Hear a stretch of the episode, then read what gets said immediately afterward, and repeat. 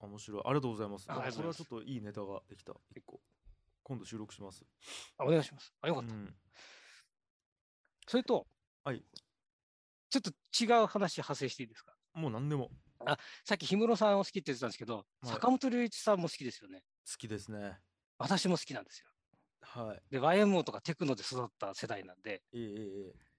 だから YMO を聞いて、小学校後半から中学校のあの短い期間で、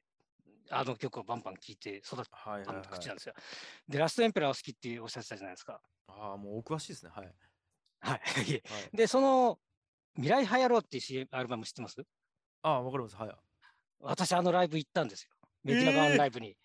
あれでも、多分えっ、とな、何年ですっけ私が高校の時だから1980ない前半かな。ですよね。多うん分僕、生まれるか生まれないかみぐらいのレベルなんですよ。生まれて、ちょっとしてますよ。僕、すえっ、と、81年生まれなんで、あ、あそちょっと待って、中学、中2か中3だ、13、14だ。未来派野郎がリリースされたのが1986年ですね。あーで、メディア版ライブはその多分い翌年じゃないかな。多分そのぐらいなんで、の年僕かが、5歳、6歳とかですよ。うんうんうわ、いいなああれ聞きました、最高でしたよ。いやー僕だからそのテクノやってる時代の坂本龍一さんを知らないですからね僕だから、えっとまともに聞いたのがもう、えっと BTTV とか出た頃うんうなんん。で、えっと高校ぐらいなんですよう僕はん。だから裏 BTTV ある程と度、かねあそうそう BTTV とか裏 BTTV とか、あのえいわゆる「エナジーフロー」っていう曲で、あの一世風靡しましたよねそうですね。でそれぐらいから「戦場のメリークリスマス」とか、うんあと「うんオネアミスの翼」とか、うんうんはでいうわなんじゃこの曲みたいになって、はいでラストエンペラーでもう僕うんガーンってなって、うんうんはいはいそっからなんでだからどっちかっていうとテクノ時代よりもうんどあの現代音楽の方にもう映ピ画アマークとノかの方から現代音楽の方にシフトししていったあのぐらいからなんですよね僕あーなんでうわーちょっとめちゃくちゃ羨ましいですねうんで 最近高橋幸宏さんもなんかのなんだっけ脳腫瘍だっけなんかで入院してたし、坂本龍一さんもなんかがんとかなんかでしそたうっけガン最ですよ近、ねまあ最近って言ってももう結構前ですけどねあ長いんですガンか、うん、結構前大です、ね、丈夫かなはいと思ってるんですけどね、ちーさんはあれがんなったのがうんえー、っとっすねいや俺まだ東京いた頃なんであそんな前からですかそうっすそうっすあーえー、っとね2014年とかじゃないですかねあーちょちょっと長いいやいなやちょっと定かじゃないですけどあそうそうだから最初にうんがんっていうのが発表されたのが2014年とかでうんでまた去年えーっうとんそうそう直腸がんそれをで知すっよねてるんだな、最近のってうん私は、うんそうなんですよだからいやねこの人はちょっとねうんそうそうまあそのいろんな政治的なね側面からなんかこう、ね、いろんなこと言われたりとかするうんうんこともありますけど、なんかあれは聞かないようにしてる、まあ最近で言うとねその原発とかうん、あの発電所について言ってるのに自分はめちゃめちゃ電気使ってるんじゃないかみたいなツッコミもあったりとかして まあそれはしょうがないですね、まあいろんなこと言ってる人もいますすけど僕はやっぱ音楽家としての坂本うんう龍ん一さんはもう本当にすごいと思ってるので、うんはいなんかセンメリなんか見に行って映画館に中学校の時にもうわけわかんないわけですよ。わけわかんないです からねいやあの映画化わけわかんないですからねあれ映画わけわかんなかったですね。うんお大人になったらなるほどってわかるんですけど、で曲がだけどとにかく良くてうんうんあのデビッド・シルビアンの歌詞なんか覚えて歌ってましたもんね意味もわからずあそういう歌だったんだってーうん大人になってわかるっていういやーうんそうなんですよなんでまあ坂本龍一さんちょっとね、うん、頑張頑張って元気だと頑張ってほしいですねあとは、柳彦さんも大好きなんですよどちらかというと私はいはいはいはいはいライブによく行ってあの柳彦好きなコミュニティのみんなと仲良くなって最前列で見たりしてたんですよ。あマジで僕も一回だけライブ見させてもらったことありますよああ、いつ頃ですかえっ、ー、とですねサマーソニックに出た時なんであ、フェス。フェフェスっすうね、ん、うん、うんあ。サマソニやったかな違うかなあーでもまあ確かサマソニうんあれうんちゃうかなえでもなんかのフェスっすねうん、うん。はいいやむちゃくちゃやばかったっす3ピースでうんドラム、えー、とベース、うんでピアノ弾き語りみたいな3ピースだったんですけど、もうやばかったっすね、うん。なんてい外うんですかね外国の人あ外国はいあああいやいや違うわ日本人のドラマーの方やったっすね確あかで超良かったんですよその方ーが、ええやべちょっと名前ど忘れしたなんかい2人ともピアニストじゃないですか矢野明子さんと坂本龍一さん、うんなんかもうなんていうんですかね向き合い方が違うんですよね2人うんあのいい悪いじゃなくてはい。なんか矢野明子さんってんもう本当に楽しそうにこう、うんなんていうんですかね踊るように弾くじゃないですか、うん踊るようにっていう表現が合ってるか分かんないですけど、うん。なんていうんですかこうこう本当にもうず88件全部こう飛び回るようにこう、うんそうですね。軽やかに楽しそうにこう弾くじゃないですか、うんどっちかっていうとやっぱ坂本龍一さんってこうなんていうんですかねこう一音一音すごく丁寧に弾くというかうんなんかこうつ作り上げるみたいなピアノっすよねなんか坂本龍一さんなるほど。でなんかうん。こう柳子さんはこう歌うみたいなピアノなんですよそうですね。鍵盤で歌うみたいなピアノで、うん坂本さんはなんかこう何ですか構築するみたいな、いうんこうんううんハーモニーを構築するみたいな印象を受けるんですよね、おこおの2人の対比もすごい好きで僕はー。うんうんどちらとも大好きですね、なるほど。テクノなんか作り込んでますからね。後から何回もあー何回もそういうのが見えてるんですかね。お音楽出来上がったものうーに。んなんかなんかそういうつなんか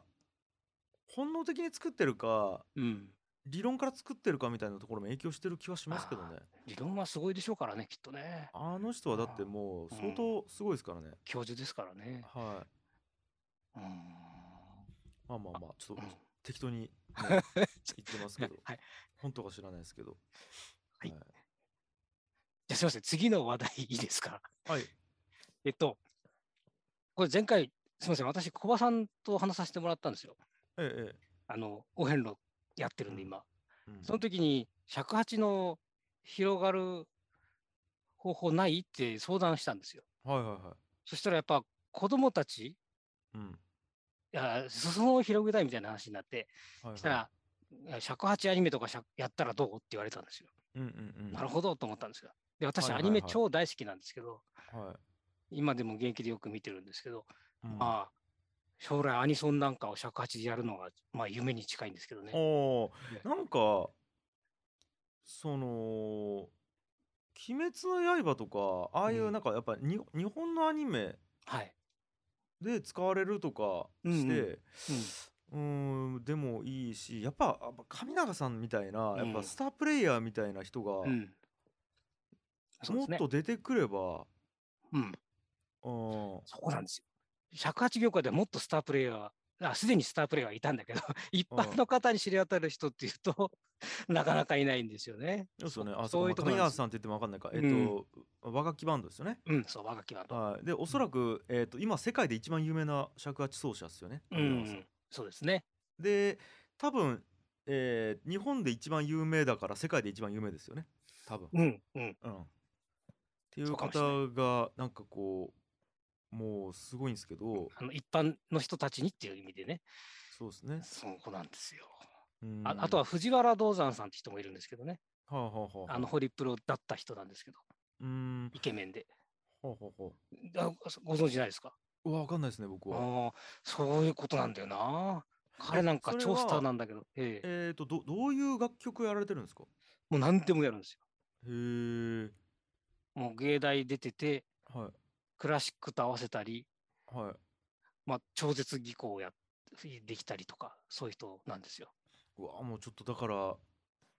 まあ僕もともと音楽やってたとはいえ全然知らないんで音楽のことをええ尺八のこと音楽のこといやもう音楽のこと僕全般知らないですよああ、そう見あえないんのです多け分ど、はいそその辺の大学生の方が音楽詳しいです多分僕はインプットというかうん情報を得る時間使ってアウトプットしまくってたんで今でもそうですけどあー僕だから知。識がないんですよねあーあだから人も知らないしジャンルも知らないしうんみたいなことがあるんですーけじゃどあ、機会があ れば、こんな人いるよってち。なみにその藤原さんっていうのは、えええ、あのーどどういうなんていうかえっ、となんですかねポップスで吹いてたりもするんですよねもちろん。と、スポップスもできるけど、根底にはもう全部トラディショナルも全部できちゃってあるし、ーなるほどでねあの、教育テレビでバッタの格好してる俳優さんいるじゃないですか。はいはいはい。あの人と一緒に、一緒に教育テレビで着ぐるみ切って尺八吹いたりしてるんですよ。あのーあれでしょあの、半沢直樹の、そうそうそうそう。あやちょっとあのもう人そう、あの人。と大一緒和に田、大和田さん大和田さんでしたっけ半あ沢直樹のあ役柄の。大役、はいあれでしょそうそう そう。あのーめちゃくちゃ、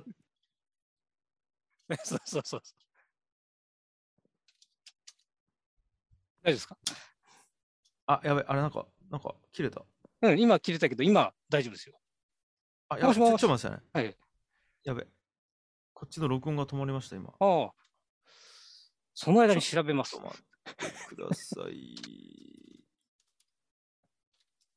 やあのーこれちょっとね、すみません、最近ちょっとケーブルが接触悪くて、ああ、そんな感じですね。そうそうなんですよ。あのちょっとここさ、ケーブルのとこ触ると、いやうん録音が切れるっていう。マジすみません。はあ、はあはあはあ、あ、オッケーオッケー。はい香川照之。香川照之、そうだ。うん香川照之さんです。とかとやってるし、クラシックのあのすごい難しい超絶な曲も、普通のか、五行尺八って言って、トラディショナルな尺八のまま吹いちゃううんっていう、なるほどへすごい人がいるんですよ。いい。それそ彼は人間国宝の弟子だったりするんですけども、すごいその人もすごいんですけど、そういう流れを組んだ。いやーだからどう広めるにはってことですよね。うん。尺八のなんていうんですかそうなん認知度というか、あ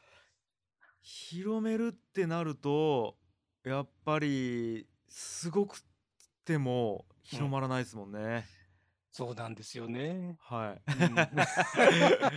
これが難しいっすよね。あの60 60年ぐらい前かな、大人の中で尺八とかお琴とか三味線の本和が和和和楽器、邦楽器ブームが来てたんですよ。はい。で今、そういうのが来ればいいんですけどね、いつでしょうね。というのを心持ちにして、生きてる間に来ればいいなと思ってます。えーやっぱ敵龍山さんはそのやっぱ尺八が好きなんですね。うーん。そういうことになりますね、結果的に。長くやっちゃってるんで。そういう遠回しな言い方してますけど、きっと好きなんですね。でしょうね。うん。なるほど。やっぱ広まってほしいってことですよね。うん。尺八が。そうそう。あー日本人だから尺八じゃなくてもいい、なんか和楽器をやってよ、みんなって思っています。あー。それなんでなんですか、ちなみに和楽器やってほしいのって。と、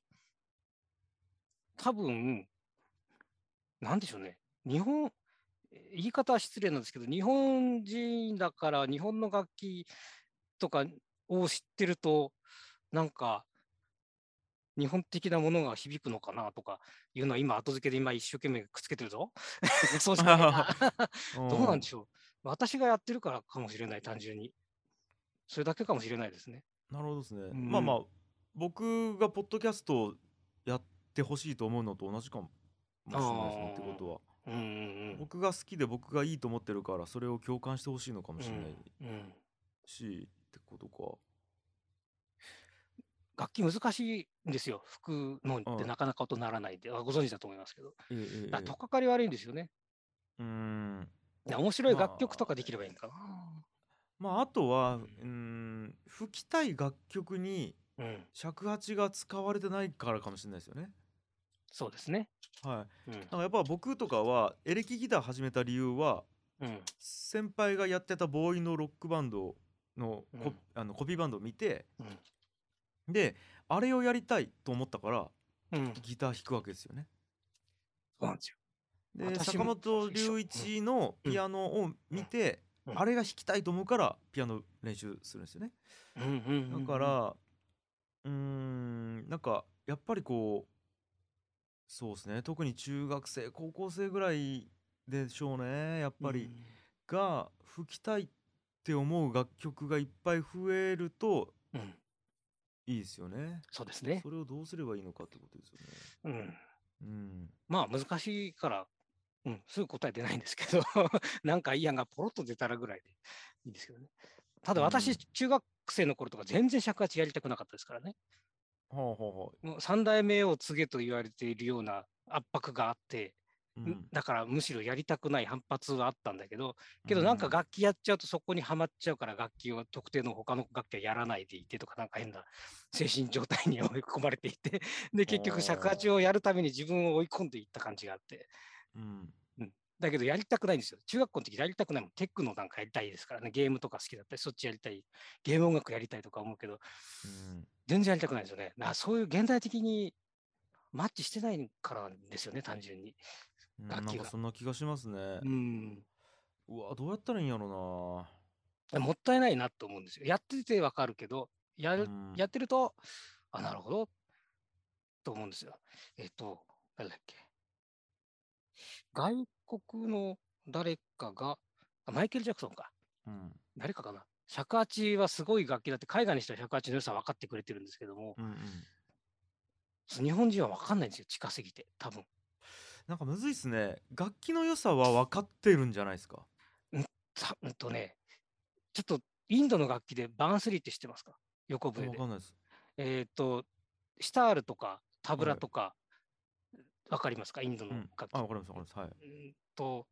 シャクティって知ってますかバンうわわド。かんないですね。でそこ、そ要は即興でやるんですけど、そこに入ってる笛はいがフルートの木管みたいなやつなんですけど、あれっうんてその尺八で言うと、こうやって、こうんって、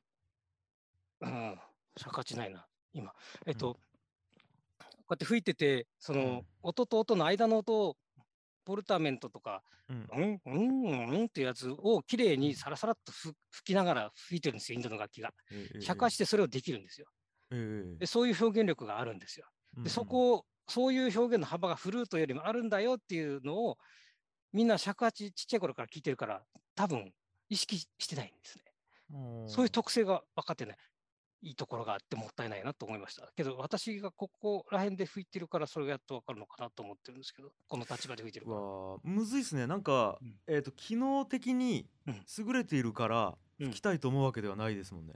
そう、味を、持ち味を出せるから、難しい楽器だけど、表表現力があるんだよっていう。難しいですね表現力があるっていうのは、うんただの機能的なところなんじゃないかなと思っちゃうんですうよね、んうん、機能的なとこですね。でえっ、と多分す始める人って機能的に優れているから始めるわけじゃないというか、そうだな。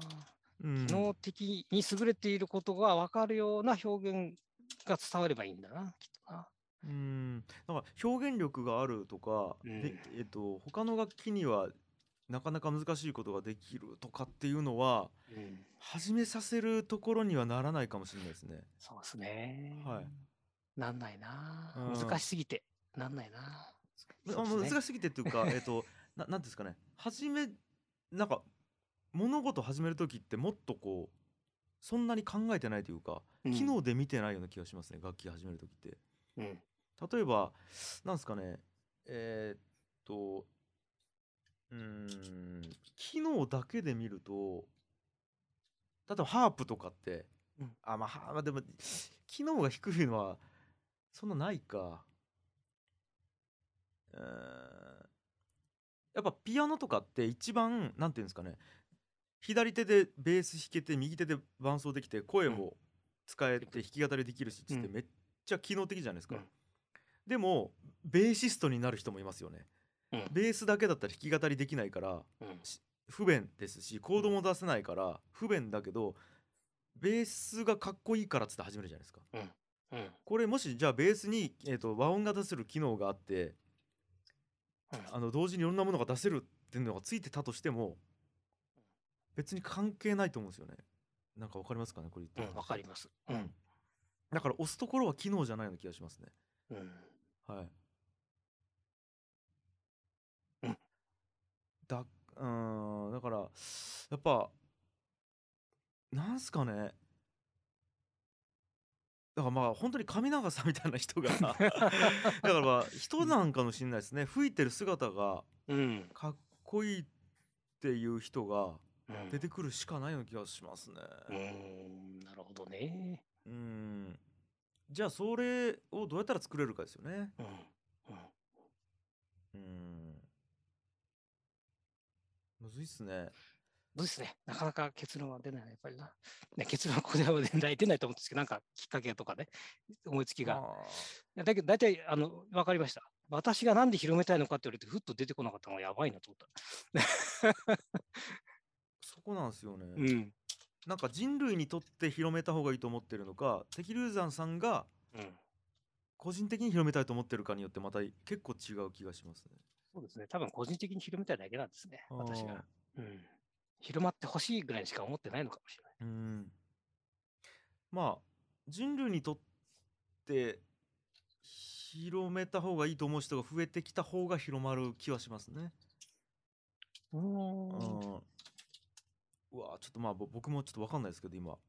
うん。まあ、倍音が出る楽器だから、オーストラリアのアボリジニなんかは倍音が出るディジリズっていうのが使ってるんですけど、うん、ああいうのはなんか宇宙と交信してたりしたら、尺八もそっち系で使えたりするんですかねなんて変なこと言いましたけど、 すいません。うんそういう、まあそういうなんかストーリーがあればいいですよねそういう。まあ、もともと宗教楽器ではあるから、うん一面として。でそっちだとやばくなるな。あーでもむしろそっちマイナスに働くかもですね。うん、そうです宗ね。教楽器っていうことは。うん、いやちょっと待ってマジでちょっと考えてますねこれ今俺。あありがとうございます。どどうにかして広げたいからいやちなみに僕ははい広まった方がいいと思ってるんですよ、はえーっとんこれなはんか完全にはい尺八が好きとかそういうことよりも、い。うん、多様性を担保する側に僕は回ろうとしてるのでああ、多様性として。そうっす僕は一貫してそうっすねうーん。ええ僕はえっと絶滅危惧種を救った方がいいと思ってる派なんですよそもそも、うん。はいき危惧種です。ですよね、うん。えーでそれはもう楽器でも文化でも生物でもうん何でもそうなんですけど、えー、と僕は多様性が担保されてた方がうん。豊かな社会になるしそっちの方が、えっ、となんていうんですかね、えー種としてうん。リスクヘッジできるからうん。種の保存っていう目的のためにうんすなるべく多様性があった方がいいと思ってるので、人類類としてうんうんうんだから僕はのこあの広まった方がいいと思ってますね。うん。うんうん。いや。うーん。ただまあ、そんな簡単ではないと思ってます。だから、僕今、いろいろ、なんか、言いましたけど、はいなんか、僕が思ってるというよりは、うん社会はそう思うだろうなっていうことを言ってる。うんうん。うん。むずいっすね。まあ難しいですね。う。うんん。いや、せっかく考えてくださってあれなんですけど、多分な。まあまあまあ。まあ考え続けるんでしょうね。いや、プロの人なんかも、本当に尺八だけで食べてる人も、そういう思いを持っていろいろ頑張ってる人いっぱいいるんですけどね。うん。まあ、あとは資本、大資本が入ってくれば広がりますよね。大丈夫。うん。うん。うん。日本でポッドキャストが広まりつつあるのって Amazon とか Spotify が大資本を入れてるからあだからもう完全に支援してるじゃないですか。あ。ああ、外から、海外から来るっていうのも手ですね。うん、まあ、うんえっと出どころは国内でも海外でもあどこでもいいと思うんですけどとにかく大資本があればうん。当たり前ですけど金をぶち込む人間がいればうん。強制的に勃興してくると思うんで、うん。うん。はい、なんかいまだにポ資本主義なんでやっぱりうんうんうんおお金が儲けられるところにはやっぱりうん集まりますよね。うんいや海外のことも考えたんですけどね、例えば海外の人たちって尺八好きな人いるから、うんその人たち各国学生とか捕まえて競わせたらどうかなとか 思ってるけど、そんなでかいことはどうかなとか思いますけどね、そういうのは。うん、で、海海外で盛り上がって日本に逆輸入とか、とても壮大ですけどね。そうねできたらいいですけどうね、んなんか計画して作るのは難しそうなイメージですねうん、現地に人が、吹ける人がいないと難しいし。うんしなんか頑張ったところでできないだろうし、うん頑張らなくても勃発する時は勃発するみたいななんかあ計画中学、でうんはい、大ヒットしてるらしいんですよ、尺八が。あヒットしてるんですか大流行してるらしいんですよ。えちゅ何中国、うんなるほどで中国に行ったら、ちょっと吹けると、なんか、弾く手余ったらしいですよ。ああじゃあもうそこを種火にして 広げていって、で、うんえー、とある程度そ中国で燃えたらその炭火を日本に持ってきてまたそこで火つけていくみたいな、それうん、近いバーだとそれか、うんそういうのもありますね。なるほどね。中国の方がそして資本がありそうですからね、そうですね。うん台湾とかもそうなんですうよ。んもともとあっちから輸入されて、日本で形を変えて残っ、あの残った楽器なんですよね。うんうん吹きにくいまま。多分中国はどんどん改良しちゃうんで。なるほどですね、うんまあただコントロールできないですねそこも今敵流山さんが何かできるかっつうと結構むずいっすよね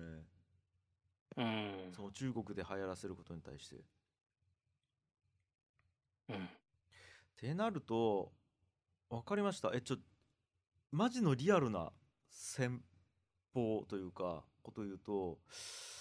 尺八のフリー素材をまずばらまきまくくって僕やったらうんで、えー、と著作権的にもう、えー、とロイヤリティフリーで使っていいですただし、えー、と著作者にのを記載をするっていうのと、うんあのー一報くださいっていううんで、えー、とそれで敵流山さんがちゃんと使われた時にこうなんですかね、うんこえー告知をしていくっていう、うんでそれをやると,、えー、と使う人が増えてくると思うんですねでめっちゃ最初は安くであのトラック入れやりますみたいな感じで、うんはい、そうそフれリはーか素材ここのあるのはタダで使っていいですで、うん言われればあのアレンジしたりトラック入れするのもやりますよっていうのうをん最初は結構安価でやるうんと、あちょっと,、えー、とワンアクセント欲しいなってなった時に尺八ありやねっていうコンポーザーが増えてくると思うんですよね。うんそうですね。えあのネットで転がってる尺八を使った音曲をえはいフリーでばらばらまいてるところはあるんですよ。はいはいはいただ素材としてはないかもしうれないな。ん、素材ですね多分、うんえっと使ってる曲だと多分ダメです、うんそれを考えたことはあるんですよ。その、はいこの音だけやろうかな。それは頭の中で構想としてあったんですけど、はまだやれてないな。い、で、えっとサイトでまとめといてあとオーディオストックみたいなあの、うんフリー音源素材みたいなところにばらまいたらいいかもしれないです、うんで、えっとできればダブステップとか、うんえっとその EDM 系とか、えーうん尺八をとても使わなさそうなところでサンプル音源として使われまくり出すと面白いですね、うんはい一応、あれはあるんですけどね、音源セットみたいなのは出てるんですけども、あのええ MIDI ので使えるやつ。はいはいはで多分じ重要なのはえっ、と音源セットはめちゃくちゃもう売られてるし飽和してると思うんですよ、うんうんうん、でえっ、となんてあなたの曲に合わせてちょっと吹きますよっていううんのを音源買うぐらいの値段でやれればあ、うんいいねってなるような気がするんですよねで同じようなことをやる人が、若手でめちゃくちゃ増えてもらった方がよくないですかそうかもしれない。したら人増えますからね。はいうん。あ、なるほど、そっちか。いや河まず川じゃなくでてきるそっちか。そうだえっと、うん要は目的は敵流山さんが別にそこで儲けることではなくて、うんうん。文化を広めることですよねそうですね。だったらまずはそのファーストペンギンになってうん。こういうことをやってますっていうで一人じそゃっかままならないんでみんな広めようぜって言ってやってなるべく20代30代のその辺の感覚が近いうん、人がフォロワーになってくれるとそうですね。やっぱマーケットは海外かもしれないですね尺八音源をあーできるだけ海外の人に使ってもらってうん。でなんかまかり間違ってなんかこうビルボードのトップチャートに上がるような曲で使われてここ、のし尺八はベリークレイジーだぜってなると、なるほど。はいそれはいいな。やっぱそれはちょっと、己の執着があったんで、そこまでまだ飛べなかったな。考え的に。はい、まずは自分が成功しないと、つ他に行けない、次のステップに行けないでやるっていうのが頭にあるんですよ。ああうなるほどん。まあけど一緒にやっちゃえばいいのか。まあ確かにそうだな。ああだから自我をどこまで拡張させるかっすよ108回全部を自我と思えばうん。役割分担なのでうん。じゃあ例えば敵龍山さんが作った尺八の音源がオランダの EDM やってる20代のトラックメーカーに届くかというと難しいかもしれないじゃないですか。うん。でも、えー、とディスコードとか使いまくって海外の、えー、となんか VR とかで、うん。えー、とフェスしてるようなうん。もう本当にデジタルネイティブな人たちに、うん。がやってれば届くかもしれないじゃないですか。うん。やったらそこの市場ってその人たちに任せた方がいいと思うんですよね僕はう。ん、なるほど。は VR にも行きたいと思ってるんですけどね。はい、で、うんおそらくですけど一人じゃ限界あるのでうん。文化を広めていくって自分が自分がではなくて多分協力しないと無理だと思います。そっなん、か一個本当にあった事例で、はい商店街を広めようと思ってうん。あのーしょまあ、あるシャッター商店街があって、うでんそこ商店街広めようと思っていろんなイベントバーってやろうってなったらしいんですよね。はでそこで、えっと、イベントあの出店とか作って、うんうんうんうん一日野菜売ります魚売りますみたいなで人をめっちゃ集めて縁日みたいな感じにしてやったらうん地元の商店街の人が「やめてくれ」って言ってうん「うちの店から野菜や魚が売れんやないか」っつってうん排除したんですよね。うんで結果 うんいまだにシャッターのままやったりする商店街があるん ですよ。うんだからうんゲーム理論で言うとうん自分の利益を取れば取るほどうん全体の総は下がるんですようんなるほど利益の総は。うんゲーム理論で言うと相手を勝たすっていうことを全員がその中の人がややればやるほどその集団全部のうん利益は上がっていくはずなのうで、んうん勝たせることだと思いますよ僕は周りなるのほど尺八奏者とかをうんその考えまでいけなかったからとても参考になりましですですすいませんなんかちょっと偉そうにたいやいやいや参考になりましたありがとうございますなるほどはいちょっとじゃあそれで考えてみようと思いますはいはい